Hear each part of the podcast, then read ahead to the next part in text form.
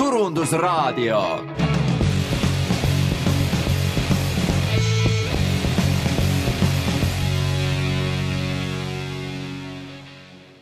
tere tulemast, kallid raadiokuulajad, meie Turundusraadio kolmesaja kümnendasse saatesse. Mina olen saatejuht Anu-Mall Naarits Marketingi Instituudist ja mul on täna külas Marie Evart, kes on Brandemi tegevjuht, tervist, Marie!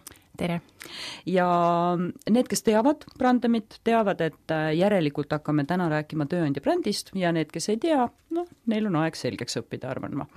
aga Marie, räägi, te olete nüüd olnud Eestis äh, Äh, tööandja brändi loomisel, mis on, äh, ma arvan, jaanuarikuus olnud nagu hästi niisugune fookusteema. Äh, nii tänu meie Unistuste tööandja konkursile kui ka atraktiivsemad tööandjad ja ihaldusväärsemad tööandjad ja neid tiitleid on nagu päris palju välja antud. et te olete olnud selles valdkonnas üks kõige äh, kauemini tegutsevaid agentuure ja kogunud tegelikult aja jooksul märkimisväärse kogemuse. räägi korra, mis on need olulised asjad, mida teie märganud olete, kuidas Eesti ettevõtted hakkama saavad tööandja brändi loomisega? Äh, jah, sellist võib-olla keskmist hinnangut on päris keeruline anda. tean, seal on alati suur vahe tippude ja teiste vahel, aga ja. mida sa märganud oled, mis võib-olla need olulised arengud on? aga oluline areng, noh kindlasti mm, ütleme, võrreldes viie aastase tagusega on see, et ma arvan, et täna ei leidu personali inimest, kelle laual ei oleks see teema tööandja bränding. et võttis äh, aega, võttis aega, aga, jõudis kohale. jaa, et hakkab asja saama. ja ega seal muud ei olegi kui see, et, et, et tööandjaid on suhteliselt niimoodi selg vastu seina pandud, see kogu tööturu olukord. et äh, kui me vaatame eelmise aasta numbreid ka, siis läbi aastate kõige madalam töötusmäär, kolm koma üheksa protsenti ja midagi ei ole teha, kui sa oled sellises olukorras, sa pead midagi hakkama muutma, et endale neid häid inimesi värvata ja, ja ka neid olemasolevaid häid inimesi hoida kui palju teie nüüd äh, olete näinud seda arengut, et alguses hakati pihta sellest, et äh, paneks töökuulutusele ilusa pildi ja võib-olla kirja, kirjutaks ka no ma ei tea, palganumbri või kirjutaks üldse, mida me pakume äh,, muudatustes selleni, et äh, teeme ägida, ägeda kultuuriga ettevõtte, mida inimesed soovitada tahavad? Jaa, õnneks äh, see muutus on ka, seda me näeme, et seda me näeme juba ka viisil, et kuidas siis ettevõtted meie poole pöörduvad. et kui vanasti see päring tavapärane oligi, et me nüüd otsustasime tööandja brändinguga hakata tegelema, et kujundage meile lahedad töökuulutused, siis täna tegelikult eh, suurem osa päringutest on iga, ikka juba sisulisemad, et, et me nüüd sooviksime hakata strateegilisemalt äh, liikuma, et mis on teie soovitused või mis on need etapid, mis me peaksime läbima selleks, et luua endale siis töötaja väärtuspakkumine, edasi sealt kommunikatsioonikava, millise strateegia me peaksime võtma, et seda on näha küll, et enam ei tegeleta nii palju selle front-end'iga, vaid ikkagi vaadatakse sinna back-end'i ja, ja sisulisi muudatusi ja niisuguseid kultuurihäkke ollakse valmis ette võtma. kas see on nagu hoiakuline soov või siis tegelikult ka, kui te ütlete, et vot nüüd te peate neid kombeid ja traditsioone muutma, mis teil siin ettevõttes on, et siis ka plaksutatakse vaimustusest käsi, öeldakse, et nii tore, seda me just ootasimegi, või mõeldakse, et äkki saaks kuidagi ikka selle vanaga, et tore strateegia, aga me jätkame vanaviisi?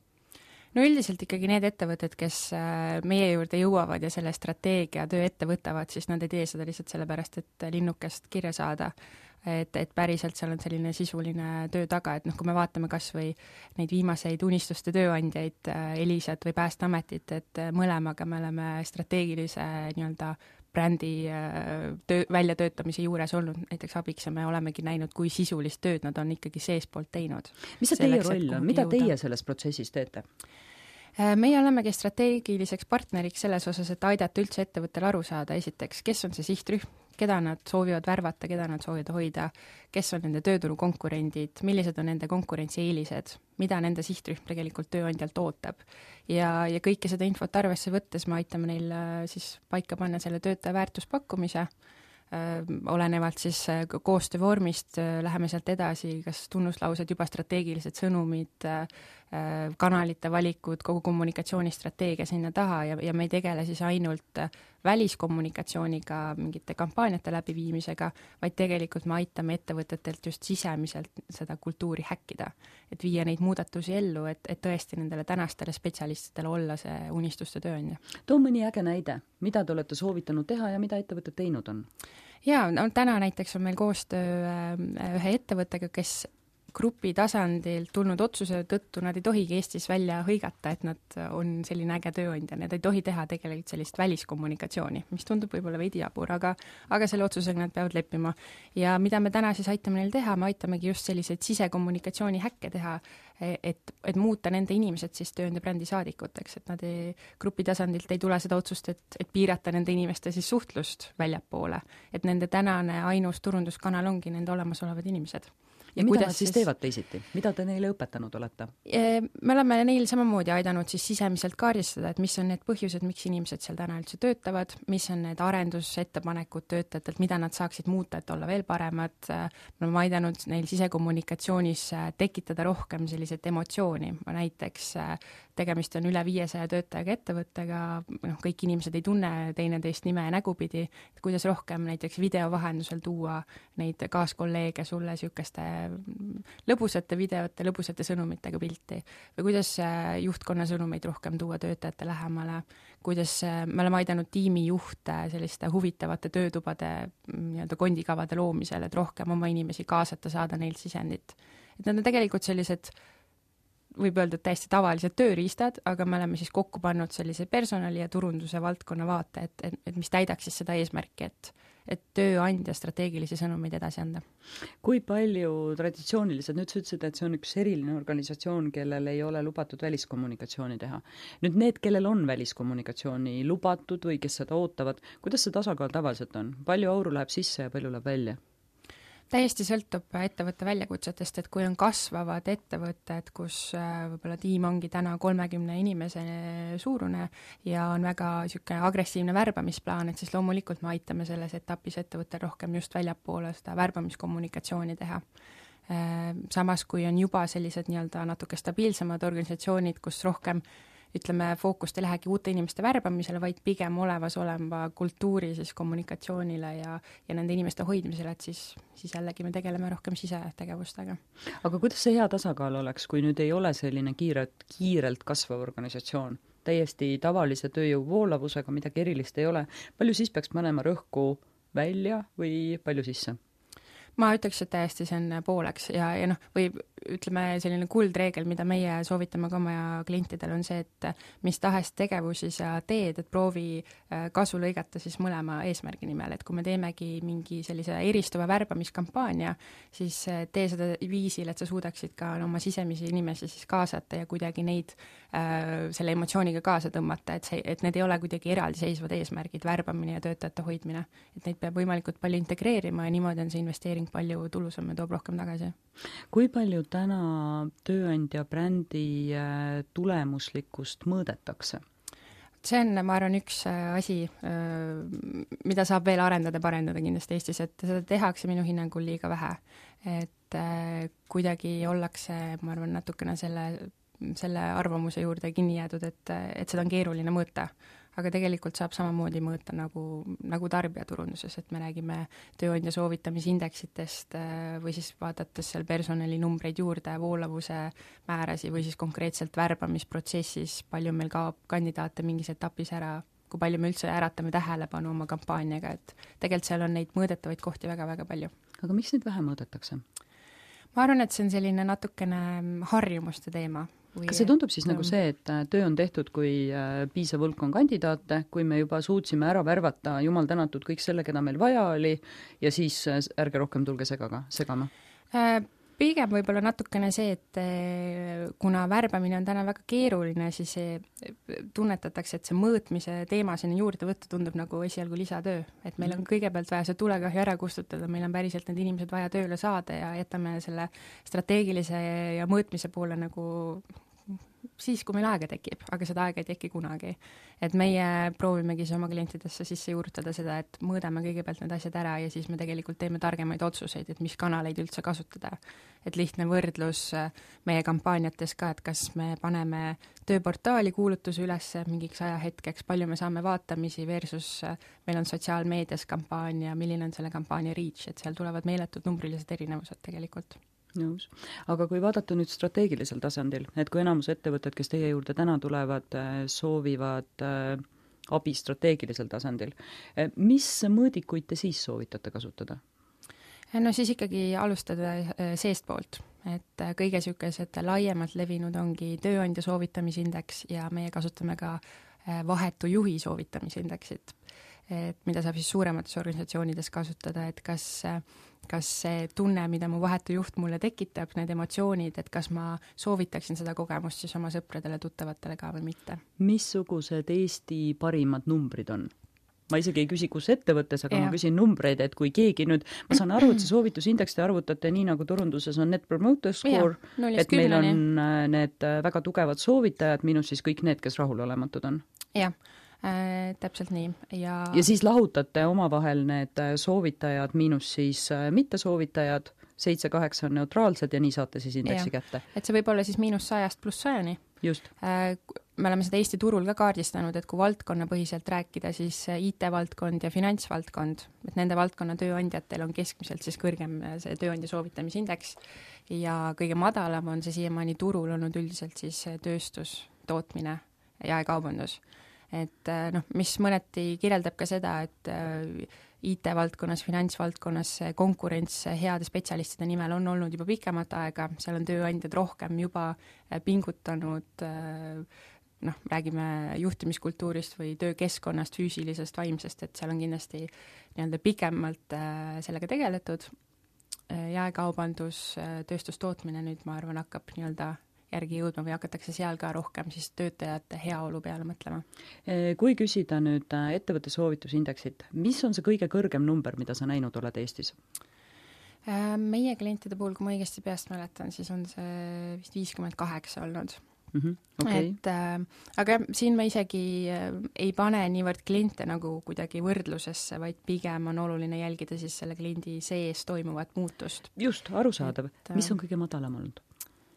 Miinus kaheksakümmend kolm vist kui praegu, et äh, ühesõnaga, erisused on ja väga suured. keskmine jääb, kus see mediaan on, mitte isegi noh, selle viiekümne kaheksa ja miinus kaheksakümne kolme keskmine on alla nulli, aga kuhu see mediaan jääb, ehk siis kuhu jääb see raskuskese, kus kõige tavalisemad tulemused on? ma arvan, et selline miinus kakskümmend miinus kakskümmend? jaa, et me tööandja soovitamisi, noh, on hästi suuri eri, erisusi, meil on kliente, kes on väga tugevalt seal plussi poole peal ja siis on, kes on väga tugevalt seal miinuse poole peal ja no eks seal annab ka, on räägitud ju samamoodi nagu tarbija nii-öelda turunduses, et kultuuriline taust mõjutab või kui me vaatame ka sihtrühmade lõikes, kuidas näiteks müügiinimesed äh, on kuidagi emotsionaalsemalt, on rohkem valmis panema ka neid kõrgemaid hinnanguid, jällegi võib-olla finantsvaldkonna inimesed ei ole nii emotsionaalsed, et seal tuleb vaadata ka nii-öelda sihtrühma põhiselt, et see ainult üks ettevõtte ülene indeks ei, ei anna nii palju infot, et me vaatame seda ikkagi sihtrühma põhiselt. kuidas juhtidega on, kuidas nende numbrid kõiguvad? Äh, tavaliselt äh, kas see on veel koledam või läheb natuke paremaks või? Äh, et nad käivad küllaltki käsikäes okay.. et see juhi soovitamine ja, ja tööandja soovitamine. aga kui me vaatame näiteks ettevõtte sisse, et kuidas näiteks juhid soovitavad tööandjat või siis spetsialistid soovitavad tööandjat, et siis juhtide hinnangud tavaliselt on positiivsemad. ja, ja spetsialistid on siis jällegi kriitilisemad juhid soovitavad, oma tööandjat, okei, okei. aga juhid juhte, kas soovitused tippjuhtidele on paremad kui soovitused näiteks keskastme või esmatasandi juhtidele? Ähm, tavaliselt küll jah, et võib see öelda, et see on pigem selline tavapärane olukord, et mida lähemal on, ütleme, need juhid siis, mida rohkem nad teavad üldiselt ettevõtte strateegia, väärtuste, plaanide kohta, seda kõrgemad on ka nende näiteks soovitamisindeksid või need hinnangud et mida kaugemale me sellest nii-öelda tipust jõuame, seda madalamaks tavaliselt see indeks äh, muutub. ja seal kõrgel on ta siis kui palju, rohkem kui see viiskümmend kaheksa? ei pruugi olla, aga, aga ta on kindlasti seal positiivsema poole peal, jah. okei okay. ja madalama poole peal siis veel madalam kui miinus kaheksakümmend kolm või? no sealt allapoole me ei ole õnneks liikunud. okei okay aga ütleme, et need erisused on hästi-hästi suured, et väljapoole see ei pruugi tunduda, kui me lihtsalt esialgu läheme vaatame, kaardistame ettevõtet, aga tegelikult see info, mis me saame küsitluste, töötubadega, erinevatelt sihtrühmadelt ettevõtte seest, et see info ongi see kõige väärtuslikum info, mille alusel siis hakata seda tööandja strateegiat ja väärtuspakkumist äh, paika panema. ja selle miinus kaheksakümne kolmega te tegite siis mida? ma saan aru, et ära ei saatnud? Äh, ei, et ega, ega seal me ei saagi, mingit võluvitsa ei ole, et me nüüd kuidagi poole aasta või aastaga suudaks seda olukorda lahendada, aga, aga kõige nii-öelda parem äh, input või mida me saime siis teha, oligi see, et me näitasime seda tõelist olukorda, kaardistasime ära ja tõime välja ka need kohad, või nii-öelda prioriteet, prioriteetsemad kohad, millele siis peaks rohkem rõhku panema, et kust alustada et üldse, et sisemiselt hakata midagi äh, paremaks muutma et siin äh, ei ole mõtet mingitele välistele värbamis- või ütleme, mainekujunduskampaaniatele mõtlema hakatagi, kui sisemiselt on tegelikult asjad nii katki, et mis te neile soovitasite? peab vundamendi korda saama. kuidas eh,? tihtipeale nendel nii-öelda äh, kõige problemaatilisemad kohad just suuremates ettevõtetes on seotud sisekommunikatsiooniga ja juhtide või see nii-öelda hinnanguline, kuidas töötajad tunnevad, et juhid neisse suhtuvad. et ega need ei olegi lihtsad asjad, mida parandada, aga seal saab kindlasti midagi ette võtta. ja need ideed või ütleme, ettepanekud, mida parandada, eh, tulevadki töötajatelt. et meie oleme selleks nii-öelda lihtsalt siis vahendajaks seal, aitame seda infot struktureerida, aga tegelikult küsides töötajatelt tagasisidet, sealt tuleb väga konstruktiivset tagasisidet ja väga häid ettepanekuid, kuidas siis olukorda paremaks muuta see tähendab, et, et seesama Äh, miinus kaheksakümmend kolm soovitusindeks võibki tähendada seda, et lihtsalt inimesi ei ole kuulatud või siis nad ei julge oma juhile öelda, mida nad arvavad, aga teile julgevad kurtma tulla, et vot kui ta teeks seda teisiti, siis oleks juba palju parem. jaa, et see on selle nii-öelda kolmanda osapoole võlu sealjuures, et meid, meis, mm, meie ülesanne on tekitada siis see usaldusväärne keskkond, Äh, kus meiega julgetakse rääkida töötubades või ka küsitluses, äh, me peame tagama selle, et need hinnangud on anonüümsed, see info ei jõua kuskile nimeliselt, et Mari ütles nii ja Jüri ütles nii, ja siis inimesed tõesti julgevad rääkida.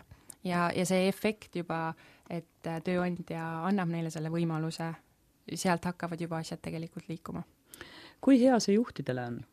Kui juht saab nüüd teada, et näed, et äh, kõik mind kiruvad ja tõenäoliselt ma olen maailma kõige halvem tegija, kas see juhi jaoks tähendab seda, et see tekitab hullu stressi ja pinge, et äh, kõik see kakskümmend aastat või kolmkümmend aastat, mis ma siin juht olen olnud, ma olengi kõike valesti teinud ähm, ja kaob igasugune tuju midagi teha, või siis pigem on see nagu motiveeriv, et pole hullu, et kakskümmend aastat valesti läks, et nüüd viimased viis saame õigesti teha no ega see ei tähenda, et kakskümmend aastat valesti, et lihtsalt äh, keskkond on muutunud ja, ja nende töötajate ootused oma tööandjatele on väga palju muutunud, et äh, seda näitavad äh, turu-uuringud ka, et mm, ja, ja see, et näiteks ähm, kui pikk on tööstaaž ühes ettevõttes, et see viimase viie aastaga aasta võrra vähenenud. et see tähendabki, et kogu värbamisprotsess, tegelikult juhtimisprotsess, kõik asjad peavad nii-öelda agiilselt kaasa arenema selle tööturu olukorraga. aga juhte on kindlasti kahte sorti, et need, kes on äh, Äh, väga avatud sellele tagasisidele ja tõesti hakkavad selle põhjal siis tegema mingisuguseid muudatusi ja, ja võtavad seda kui uut väljakutset.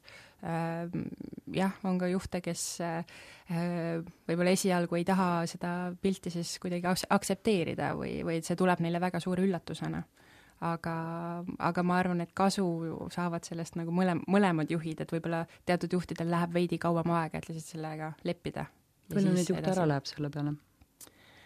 No kui me räägime meie peamiseks nii-öelda mm, siis otsekontaktiks või koostööpartneriks ongi ettevõtete juhtkonnad, et siis äh, seda ma nüüd ei ole näinud, et drastiliselt seal oleks mingisuguseid muutusi olnud, et pigem ikkagi, kui juba on otsus vastu võetud, et me tõesti tahame strateegiliselt selle tööandja brändinguga tegeleda, siis noh, nad on kuidagi ennast ka ette valmistanud rohkem sellele, et me võtame selle tagasiside vastu ja, ja vaatame siis, kuidas edasi kui kaua võtab äh, muutuste elluviimine aega, et kui ma saan nüüd selle väga-väga-väga halva tulemuse, siis äh, äh, ja teen kõik vastavalt sellele teie plaanile, katsun tubli olla, kui kaua läheb aega, et tulemused paremad on? või ütleme nii, et kui ma sealt miinusest pean jõudma vähemalt nulli või positiivse poole peale mm? -hmm noh, kindlasti jällegi sõltub organisatsioonist, aga me oleme näinud väga nii-öelda kiireid muutuseid ka aasta jooksul et aastaga on suudetud näiteks soovitamisindeksit, siis seda majasisest soovitamisindeksit tõsta seal miinusest ka plussi poole. et see sõltub hästi palju, kui kaasatud see organisatsiooni juhtkond on, et kui see on ainult, ütleme, personaliosakonna selline isiklik projekt ja, ja teised ei taha sellega väga kaasa tulla, siis on väga keeruline muudatusi ellu viia. aga kui tõesti juhtkond on pühendunud sellele ja näeb selles väärtust, siis, siis need muutused tulevad ka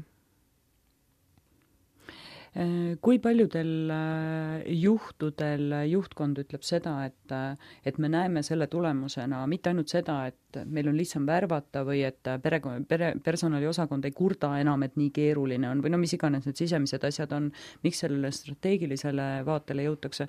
kui paljud ütlevad, et me näeme otsest seos oma, seost oma kasumi kasvuga?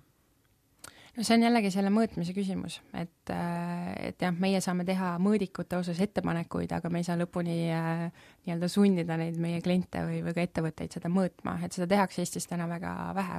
aga ma arvan, et kui seda tehtaks, siis tuleksid sealt need äh, numbrid paremini välja on seal ka. mingi, mingid tööriistad, mida võiksid ettevõtted kasu, kasutada, ma kujutan just ette, noh, ütleme Päästeamet ja, ja Kasumiga on võib-olla pisut keeruline, et seal see sotsiaalne nii-öelda see sotsiaalne hüvang on nagu mingisugune olulisem asi, eks ju, aga, aga kui nüüd kujutada ette Elisat, eks, noh et äh, suur telekomi ettevõte äh,, kellel äh, loomulikult väga palju sõltub nendest inimestest, aga väga palju tegelikult sõltub ka muudest asjadest, mis maailmas toimub.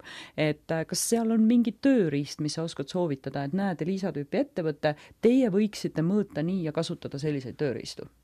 Ja me oleme nende mõõdikute osas umbes mingi selline neljakümnese listi kokku pannud, et neid on tõesti väga erinevaid ja ja sõltubki, mis, mis nurga alt siis läheneda, et kas me hakkame rohkem mõõtma siis konkreetselt värbamisega seotud tegevusi ja proovime seda siis võimalikult tuleviku, tulemuslikuks saada, või siis teistpidi teisest otsast, et vaatame rahulolu äh, hinnanguid, neid tööandja soovitamisindekseid äh,, juhi soovitamisindekseid, et see on, hästi sõltub sellest ettevõtte spetsiifikast ja jah, kas ta on siis rohkem kasvufaasis või pigem selles äh, stabiliseerumise faasis, et me mhm. peame tõesti seda olemasolevat personali rohkem hoidma ja motiveerima ma arvan, et seal võib olla ka see, et see rahulolu äh,, rahulolu mõõtmine on nagu hästi äh, kiire.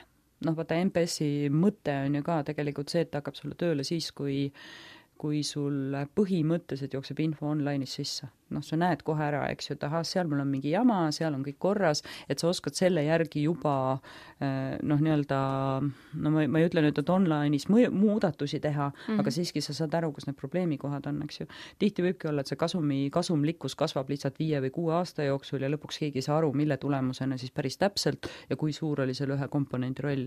jaa, et seal on kahtlemata neid komponente on lihtsalt nii palju rohkem. aga selle jah, soovite mõõtmise koha pealt, et meil ongi kliente, kes soovitusindeksit mõõdavad iga kvartal või siis või noh, kord poolaastas, mõned ka kord aastas, et äh, ongi vastavalt sellele, kui, kui palju nad on ise valmis nagu seda infot tegelikult vastu võtma, et seda ei ole mõtet mõõta niisama, kui sa tegelikult mingisugust nagu tegevuskava sinna taha ei, ei tekita täiesti nõus. kui suur on vahe Eesti äh, ja rahvusvaheliste ettevõtete vahel? täna näiteks Eesti turul, kas Eesti ettevõtjad on kuidagi paremas olukorras või kehvemas? No kui äh, tööandja brändingust kui sellisest valdkonna arengust rääkida, et me oleme, ma arvan, selline kümme aastat võib-olla maas lihtsalt äh, kui mõeldagi, et üheksakümne kuuendal tegelikult see definitsioon välja anti ja, ja mujal maailmas see on olnud pikemalt äh, selle nii-öelda äristrateegia osa, siis ma arvan, et Eestis me täna alles hakkame jõudma sinna, et nendel edukatel tööandjatel täna ongi tööandja bränding selline kriitiline osa äristrateegiast. aga väga paljudel ettevõtetel on see alles selline teema, personalispetsialisti laual ja, ja vaikselt hakkab alles nii-öelda ettevõtte juhtideni jõudma või üldse tea-, teadlik, teadlikkus selle teema nii-öelda vajalikkusest. ma tahtsin just küsida, et kus see, kõik, kus see järgmine arenguhüpe peaks tekkima Eesti ettevõtetele? ma arvan, et äh, tegelikult ongi see, et, et see teema jõuaks ka personaliinimeste laualt nagu laiemalt sinna ülespoole juhtkonda ja et see päriselt oleks ettevõtte äristrateegia osa. sest kui me mõtleme Äh, kõige noh, ütleme suurem osa kogukuludest moodustavad tööjõukulud ja kui Eesti äh, numbreid vaadata, siis mida eel-, viimastel aastatel tööjõukulud teinud on, need on drastiliselt kasvanud. ja, ja selle pidurdamiseks äh, noh, peab midagi ette võtma ja tööandja bränding, just selline sisuline bränding on üks tegelikult võimalus selleks. et noh, me ei saa naiivselt öelda, et siis tööjõukulude kasv täiesti seisma jääb, aga nii rahvusvahelised kui ka tegelikult Eesti uuringud näitavad, et see kasv ei ole kindlasti sama kiires tempos kui siis turu keskmine, et sul on võimalus sellega tekitada endale tegelikult konkurentsieelis. nõus, väga hea. Aga ma arvan, et käime siin äh, võib-olla selle vestluse lõpetamiseks korra läbi nüüd äh, äh, olukorra, kus äh, tegemist ongi äh, personalispetsialistiga, kellel on teema kuskil lauanurgal, mida peaks ta sellises olukorras tegema, kui tal oleks noh, võib-olla et mitte isiklik huvi, aga nii-öelda kui on siis soov, et me võiks ka kunagi jõuda selleni, et tööandja bränd saaks meil strateegiliseks teemaks mm? -hmm.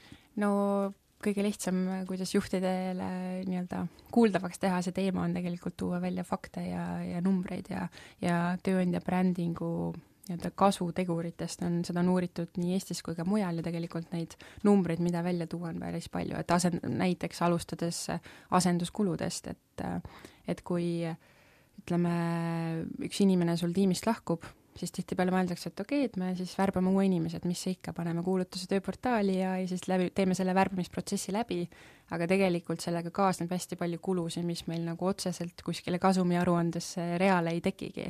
Äh, alustades sellest, et kui inimene äh, annab teada, et ta lahkub, siis kuidas see mõjutab teiste tiimiliikmete motivatsiooni ja nende produktiivsust kui ta läheb ära, siis mingi periood, tavaliselt kuu, on ikkagi see, kus teised tiimiliikmed peavad tema töö siis ära tegema.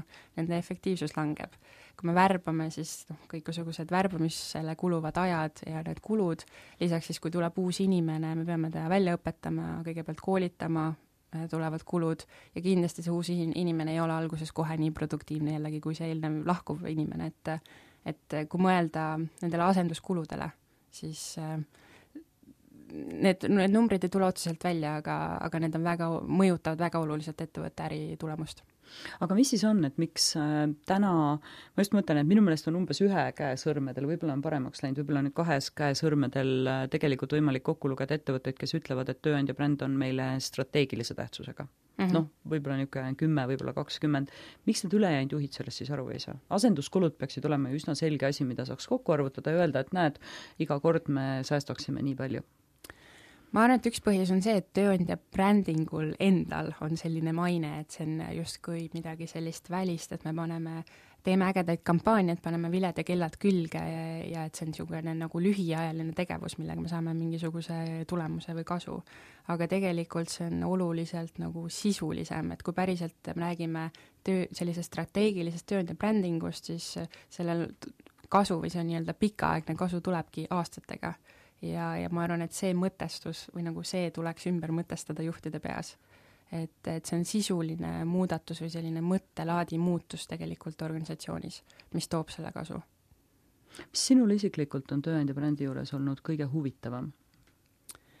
Äh, no minule loomulikult ongi see, et kui me näeme oma klientide puhul, et tõesti meie metoodika ja need nii-öelda tegevused toovad äh, kasu, et äh, sama näiteks Päästeamet, kellega me vist esimest korda viisime sellise põhjalikuma uuringu läbi kaks tuhat kuusteist aastal.